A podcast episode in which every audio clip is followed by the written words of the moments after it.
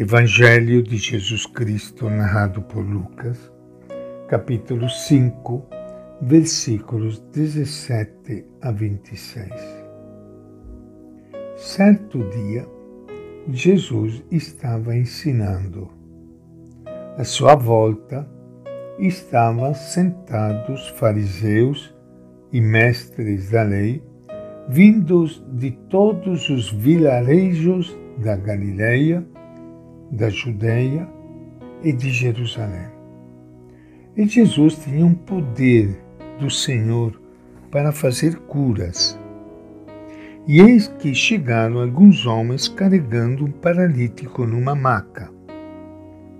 Tentavam levá-lo para dentro e colocá-lo diante de Jesus.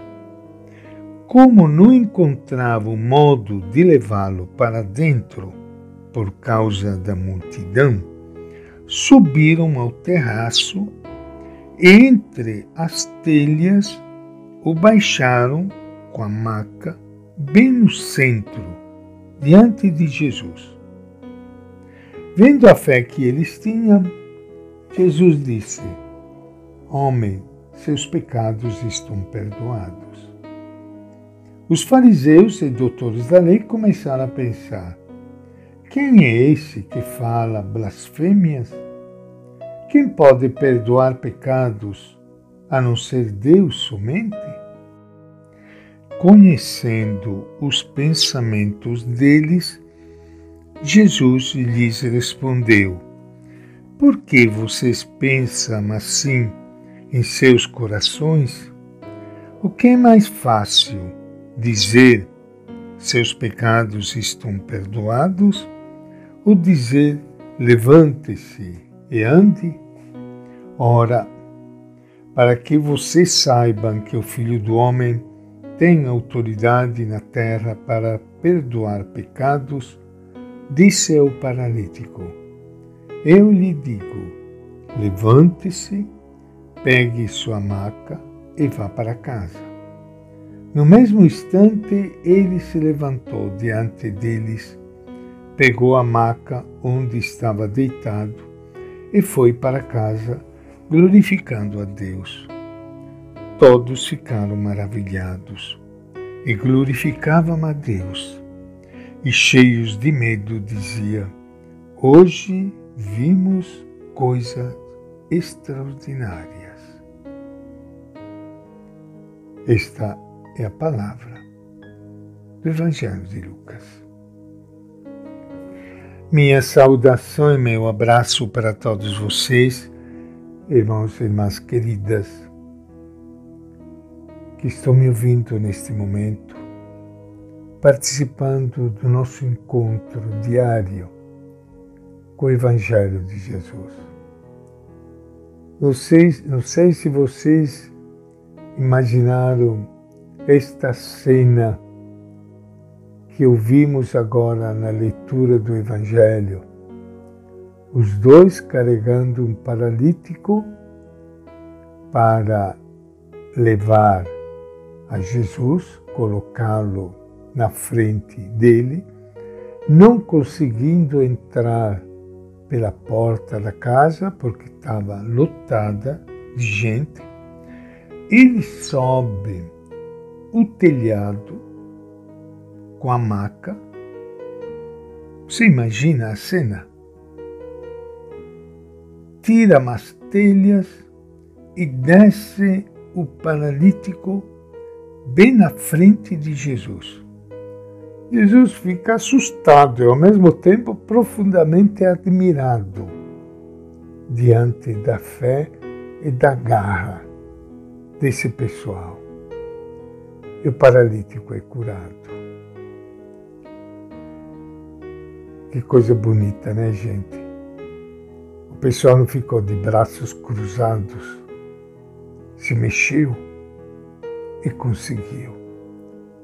Da mesma forma, todos nós, se queremos construir um mundo melhor, uma sociedade melhor, uma comunidade melhor, temos que nos mexer também. E Ele está lá está lá nos acolhendo, nos ajudando, fazendo a parte dele. Mas nós, é claro, temos que fazer a nossa parte. Nos seus ensinamentos, Jesus atrai em volta de si multidões do povo e também algumas autoridades, como os fariseus e os mestres da lei.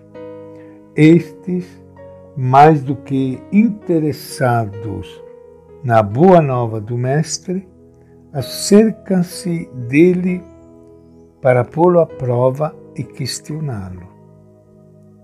Enquanto Jesus ensina, alguns homens lhe trazem um paralítico.